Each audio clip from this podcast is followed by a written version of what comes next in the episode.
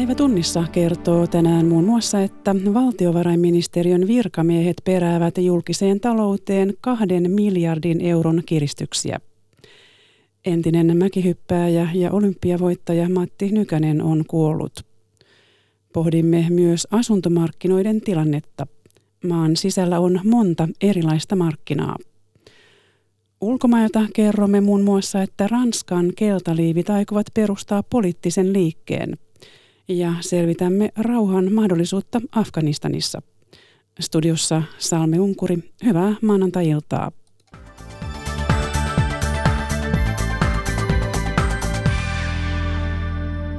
Valtiovarainministeriön virkamiehet arvioivat, että seuraavankin hallituksen on pidettävä tiukkaa taloutta.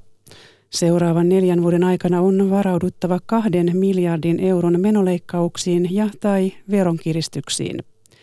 Virkamiehet eivät ota kantaa, kumpi on parempi tapa saada talous tasapainoon.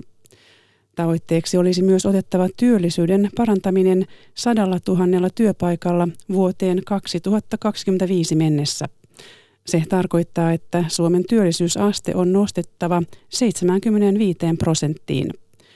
Valtiovarainministeriön kansliapäällikkö Martti Hetemäki tällä tulevalla hallituskaudella tehtäviä sopeutustoimia pitäisi olla noin kahden miljardin euron edestä. Se on puolet vähemmän kuin mitä tällä hallituskaudella on, on näitä sopeutustoimia tehty.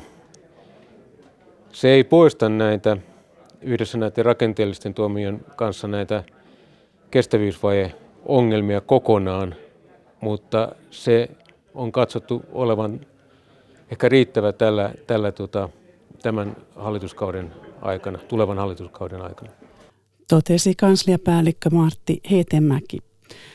Valtiovarainministeriön arvio Suomen talouden lähivuosista saa puoluejohtajilta ristiriitaisen vastaanoton.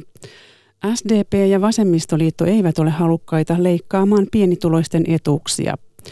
Yritystuista olisivat valmiit nipistämään kaikki, ainakin periaatteessa. Kristiina Tolkki. Suomen on valmistauduttava lähivuosina hävittäjähankintoihin ja vanhusten hoitokulujen kasvuun. Se onnistuu valtiovarainministeriön valtiosihteerin Martti Hetemäen mukaan vain, jos miljoona suomalaista hankkii lähivuosina uutta osaamista. Suurimman oppositiopuolueen SDPn varapuheenjohtaja Sanna Marin antaa virkamiesraportille kiitosta siitä, että siinä keskitytään viimeinkin työllisyyteen.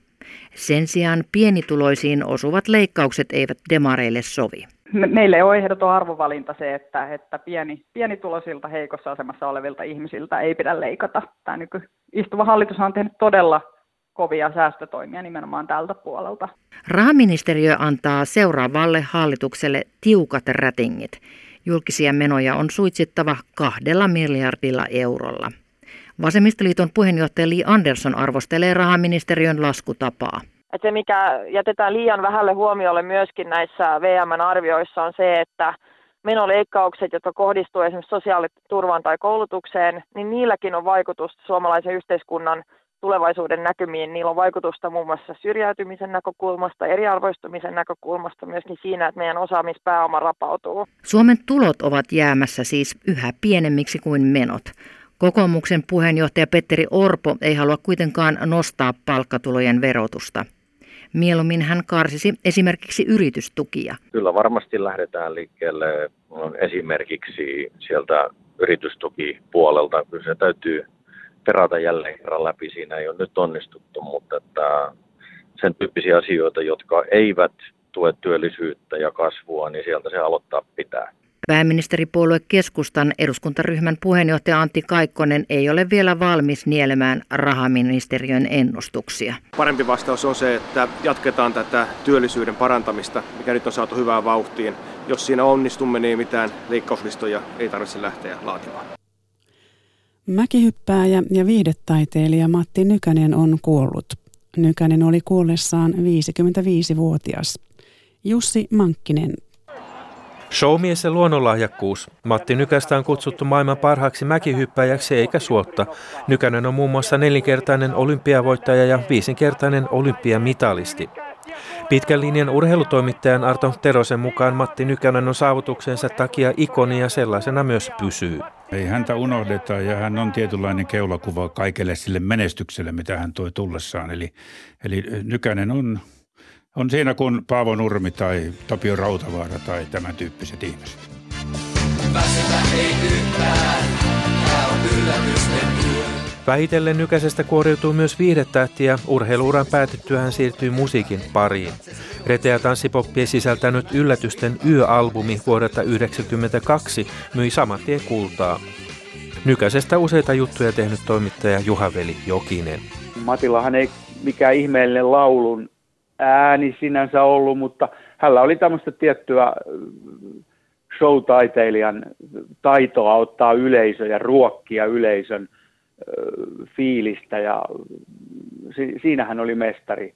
Matti Nykäsen elämästä vauhtia ei puuttunut ja sen rajuja käänteitä reviteltiin etenkin Seiskalehden sivuilla.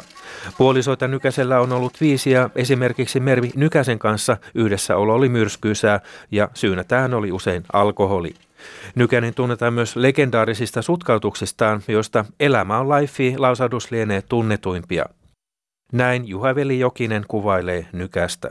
Hän oli ihmisenä ristiriitainen, Nykäsellä oli vallottava, lupsakka, leppoisa, kiva, jopa ihan tämmöinen huolehtiva puoli, isällinenkin puoli kavereita kohtaan, mutta sitten hän oli myös tämmöinen kiivasluonteinen, hän suuttu pienistäkin asioista, ei aina tiennyt, mikä nyt niin sanotusti mättää. Nykäisestä on kirjoitettu myös useita kirjoja jo 80-luvulta lähtien. Vuonna 2006 hänestä tehtiin Matti-niminen elokuva, jota tähditti Jasper Pääkkönen. Elokuva kiinnosti suurta yleisöä ja se sai lähes puoli miljoonaa katsojaa. Matti Nykänen menehtyy äkillisesti sunnuntain ja maanantain välisenä yönä. Näin Matti Nykänen Ylen mansikkapaikka-ohjelmassa vuonna 2011. Nyt täytyy sanoa näin, että elämä on ihmisen parasta aikaa.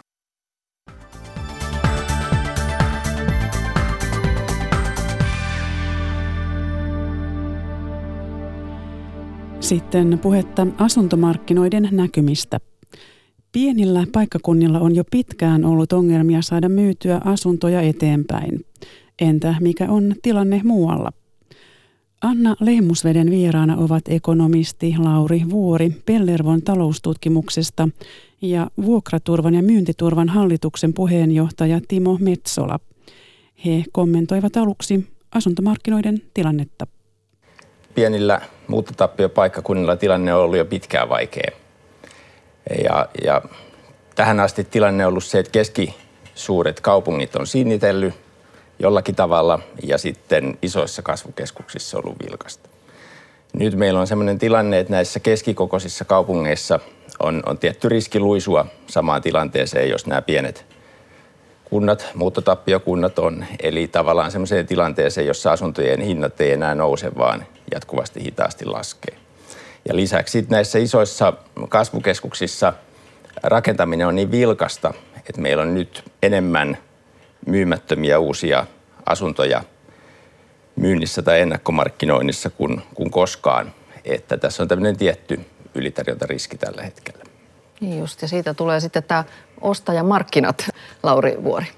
Joo, siinä paljon niin kuin, on niin kuin monia alueellisia asuntomarkkinoita tällä hetkellä, että on tosiaan näitä alueita, missä on paljon tarjontaa tällä hetkellä asunnoista. Siellä kun ei, ei ole kysyntää riittävästi, niin totta kai sitten hinnat, hinnat reagoi alaspäin. Mutta sitten kuitenkin, että löytyy sitten kasvavia alueita, missä sitten hinnat nousee vielä, kysyntää riittää, tarjonta ei riitä vastaamaan. Mutta kasvamassa määrin sitten tietysti näkyy näitä alueita, missä niin kuin hinnat joko pysyy paikallaan tai sitten niin kuin on myös niin kuin laskusuunnassa, varsinkin mennään sydänpään alueeseen. Onko tässä syytä olla huolissaan niistä keskisuurten kaupunkien asuntomarkkinoista, jos siellä hinnat kääntyvät laskuun? Ja mitä ne ovat ne kaupungit, joissa tämä vaara on tai on kääntyminen jo tapahtunut? Niin siis isossa kuvassa täytyy muistaa, että toistaiseksi asuntokauppa käy aivan hyvin. Ja ehkä pitääkin käydä, kun meillä on miinuskorot ja talouskasvua ja monia sitä kauppaa tukevia tekijöitä. Et enemmän tässä on huoli tulevaisuudesta. Ja nyt kun me katsotaan tulevaisuutta, me katsotaan viimeisen viiden vuoden kehitystä näissä keskisuurissa kaupungeissa, niin se on kyllä huolestuttava. Eli, eli siellä on hintojen laskua, kauppamäärien vähentymistä ja, ja lisäksi sellaisia tilanteita myöskin, että yksinkertaisesti ei saada asuntoja kaupaksi. Ja tässä sellaiset alle 50 000 asukkaan kaupungit on ehkä suurimmassa riskivyöhykkeessä. Eli, eli tavallaan sitä, että syntyy sellainen negatiivinen kierre, jossa jokainen vuosi asuntomarkkinoilla on aina vähän edellistä heikompi. Nyt me ollaan jo semmoisessa kehityksessä ja mun mielestä olisi erittäin tärkeää, että seuraavan vaalikauden aikana me löydettäisiin keinoja kääntää tätä kehitystä.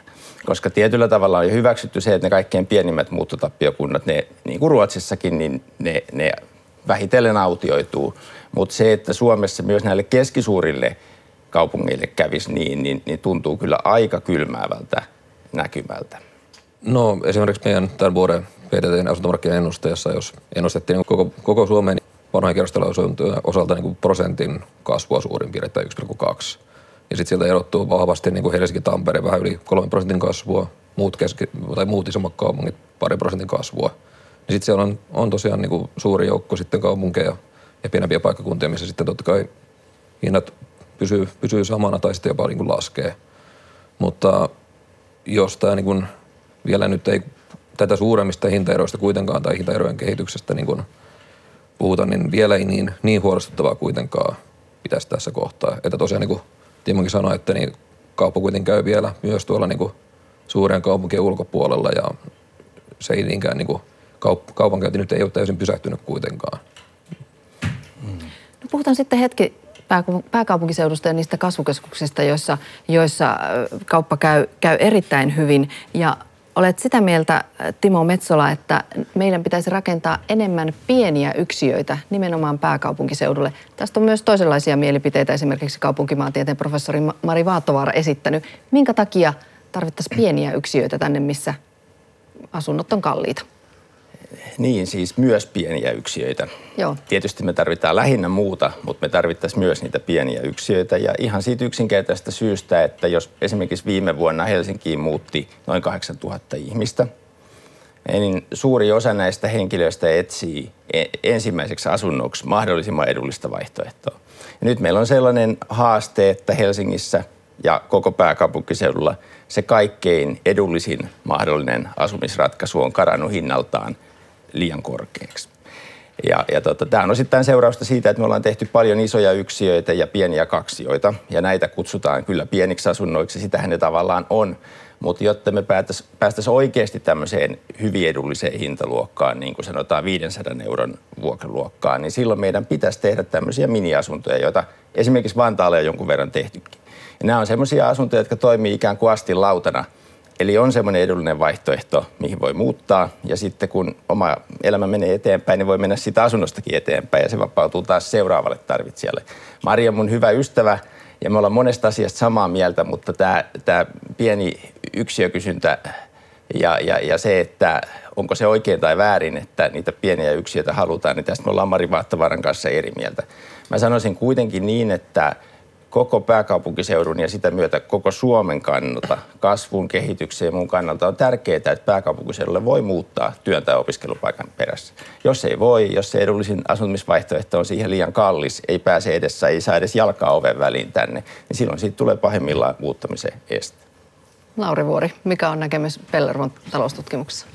No, tämä on tosiaan niin kuin, lähinnä niin kuin juuri Helsingin keskeinen ongelma, että tämä niin kuin halvin asumisen vaihtoehto juuri on nämä niin kuin pienet yksiöt, missä niin kuin hinnat on nyt noussut viime vuosina selvästi eniten. Että jos niin kuin hinnat on jo erkaantunut alueellisesti tässä tällä vuosikymmenellä, Helsingissä on selvästi enemmän, niin myös sitten niin kuin, niin kuin huonon luvun perusteella niin kuin yksiöissä hinnat on noussut kaikista nopeita. Ja totta kai se sitten on niin kuin, hankaloittaa ehkä niin kuin tavallisella kotitaloudella tai yksin, yksin elävällä sitten, niin kuin, että onko se mahdollista ostaa näin kalliiksi nosta yksiöä jossa on se halvin vaihtoehto, missä asua pääkaupunkiseudulla.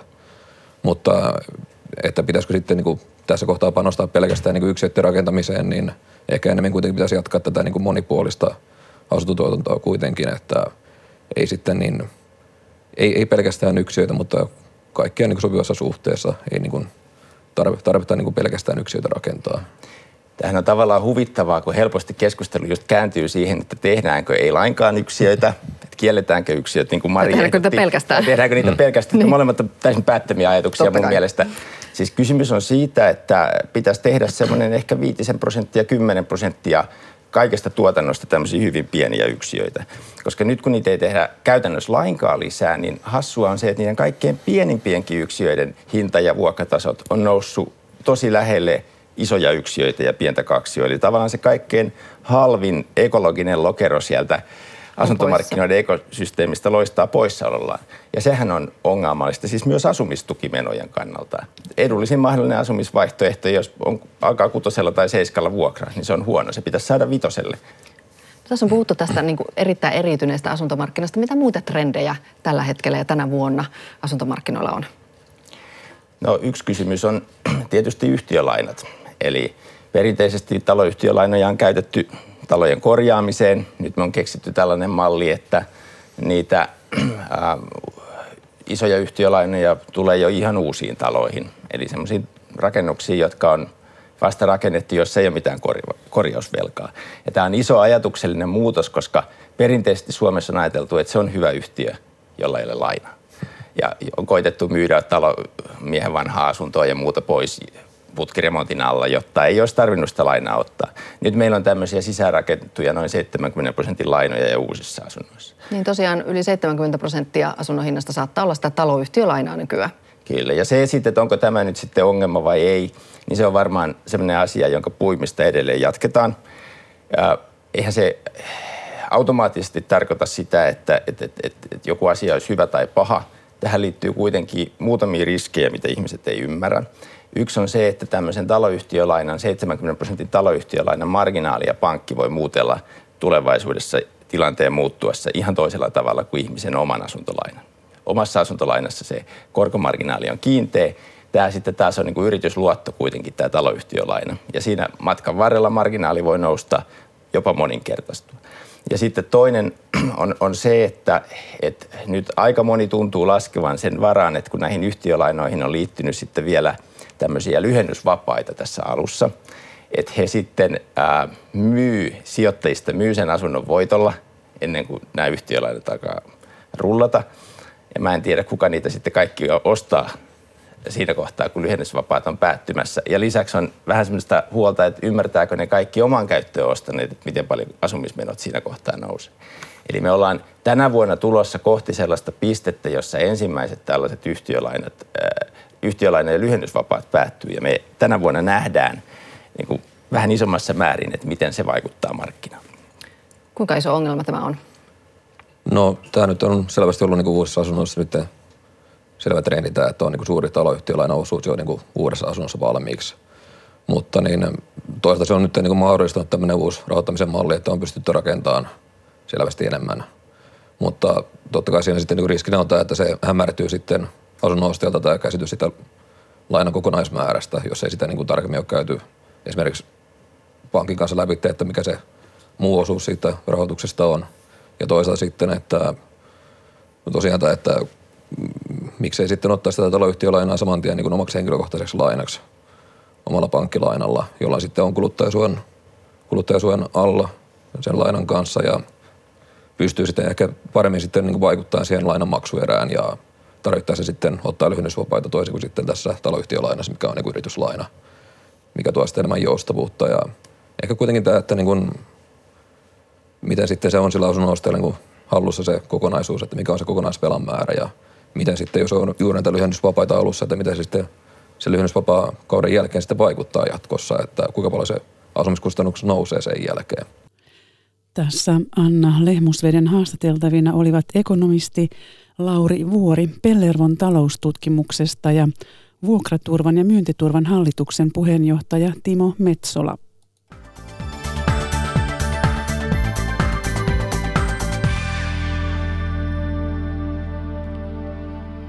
Ja ulkomailta. Ranskaa kuohuttaneista keltaisten liivien protesteista on kehittymässä poliittinen liike. Merkittävä osa pikkukaupunkien ranskalaisista tukee liikettä ja kokee, ettei pariisilainen eliitti kuuntele heitä. Ranskalaisissa pikkukaupungeissa kytee paljon tyytymättömyyttä. Normandialaisessa Fleury-sur-Andelin kaupungissa ei luoteta pariisilaiseen eliittiin, eikä etenkään sen ykkösedustajaan, presidentti Emmanuel Macroniin. Yksi presidenttiin pettyneistä on tehdastyöntekijä Nelly Sueur.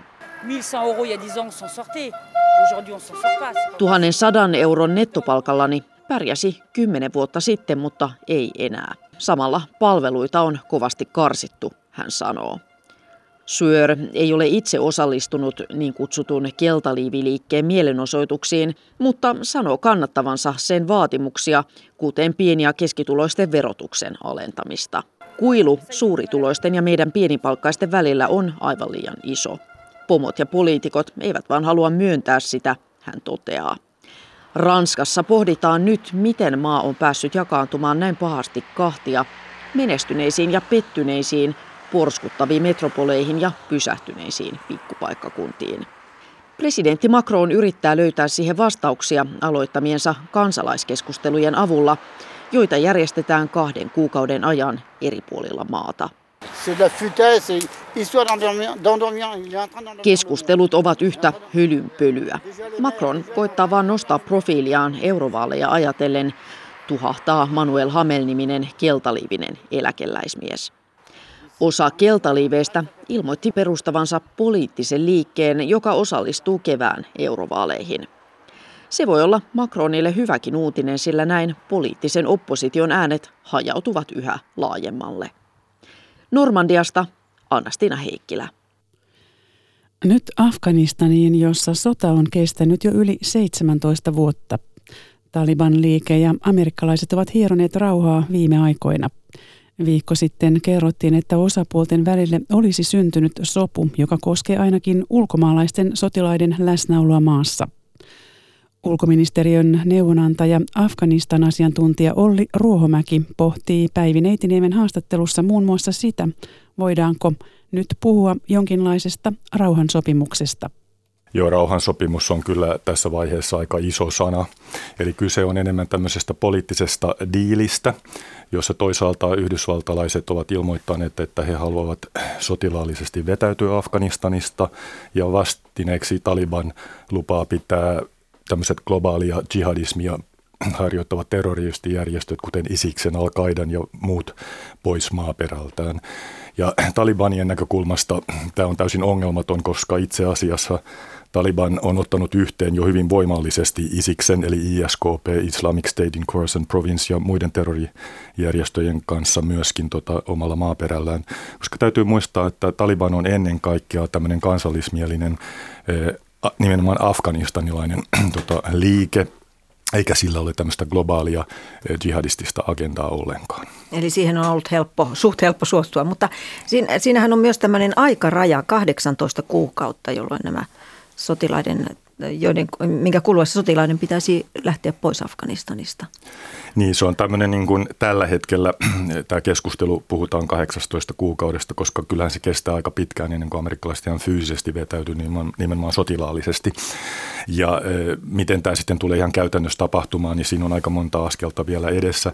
Muistetaan, että tässä vaiheessa keskustelussa Afganistanin e, hallinto, siis hallitus, joka on demokraattisilla vaaleilla valittu, ei ollut vielä tässä tota keskustelussa ollenkaan mukana.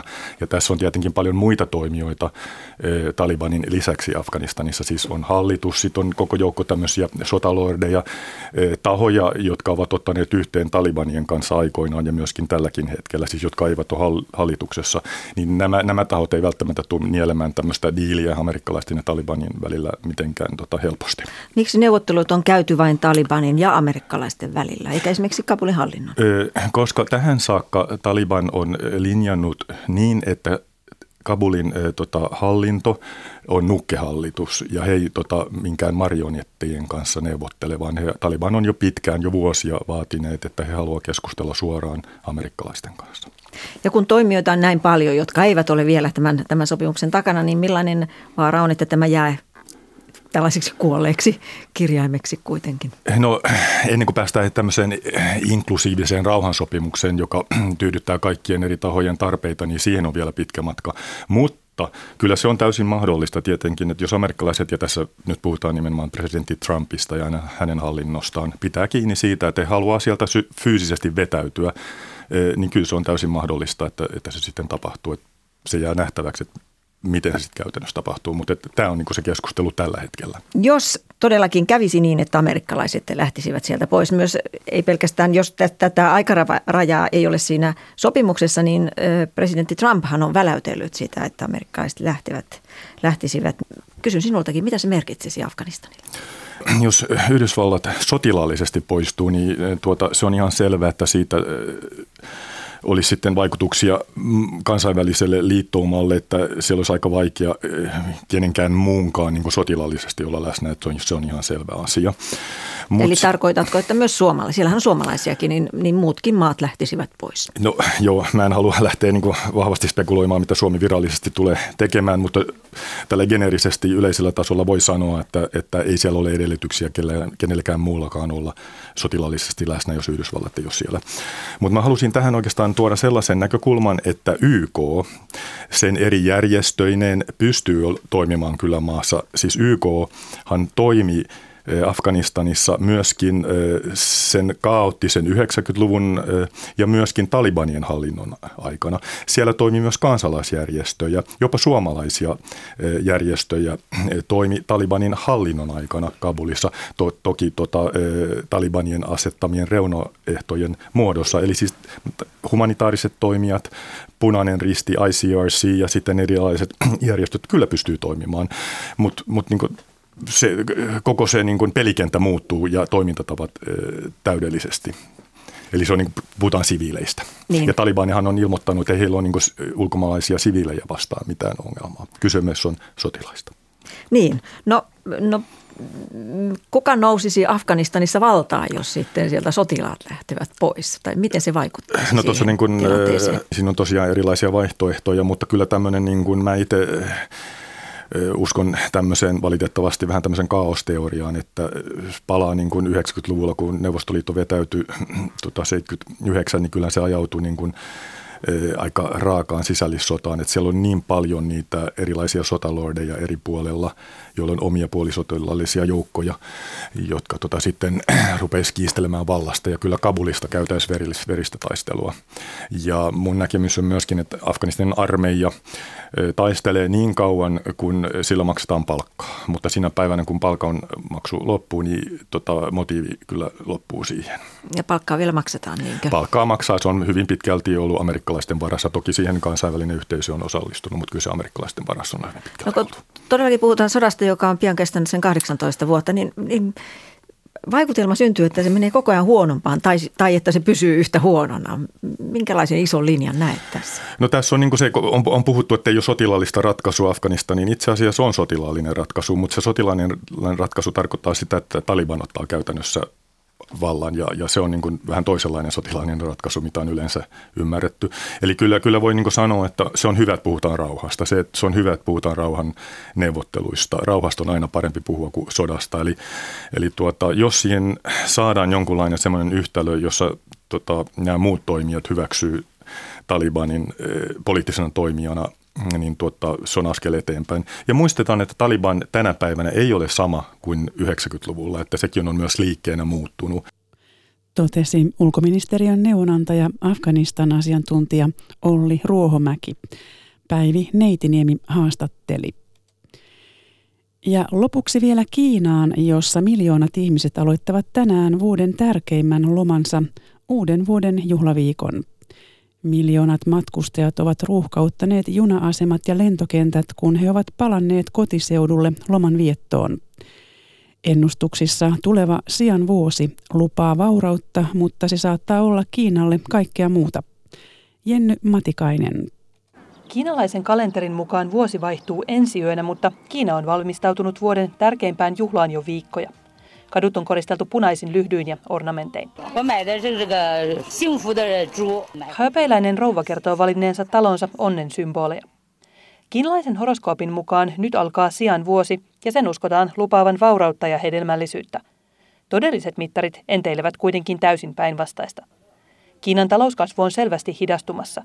Kiinan mukaan talous kasvoi viime vuonna 6,6 prosenttia, tosin todellinen luku saattaa olla lähempänä viittä. Nordean ekonomisti Tuuli Koivu uskoo, että Kiinalla on edessään taloudellisesti epävarma vuosi. Kiinan on pian päätettävä, mihin suuntaan se aikoo tulevaisuudessa lähteä. Kyllä se on niin kuin selvää, että Kiinan talouspolitiikka tulee ole vuosi vuodelta hankalampaa ja näistä haasteista tulee hankalampia. nyt Kiinan täytyisi niin kuin totutella siihen, että, että nämä kasvuvauhdit hidastuu. Taustalla on useita hitaasti paisuvia ongelmia. Väestö ikääntyy, syntyvyys laskee ja velkataakka kasvaa. Lisäksi Kiina on kauppasodassa Yhdysvaltain kanssa. Ulkopoliittisen instituutin vanhempi tutkija Elina Sinkkonen arvioi, että Kiinan vaikean vuoden laineet tulevat lyömään myös muualle maailmaan. Huonot suhteet Yhdysvaltoihin voisit heijastua niin kuin näihin Pohjois-Koreaan tai Korean niemimaan tilanteeseen Etelä-Kiinan mereen tai just vaikka ilmastonmuutoksen hillitsemiseen. Samalla kun kasvunäkymät harmaantuvat, Kiinan johto kiristää otetta kansalaisistaan. Elina Sinkkonen. Valta kerätään ihan ylimmälle johdolle ja sitten vapauksia rajoitetaan tai, tai, ja kri- kriittisiä ääniä hiljennetään. Kun Kiina palaa viikon päästä lomalta, edessä on kiireinen kevät. Kauppasodan välirauha loppuu maaliskuun alussa. Alkuvuosi tuonee tietoa myös siitä, tapaako Pohjois-Korean johtaja seuraavaksi Yhdysvaltain Donald Trumpin vai Kiinan Xi Jinpingin. Pekingistä Jenny Matikainen. Ja tässä oli maanantain päivä tunnissa.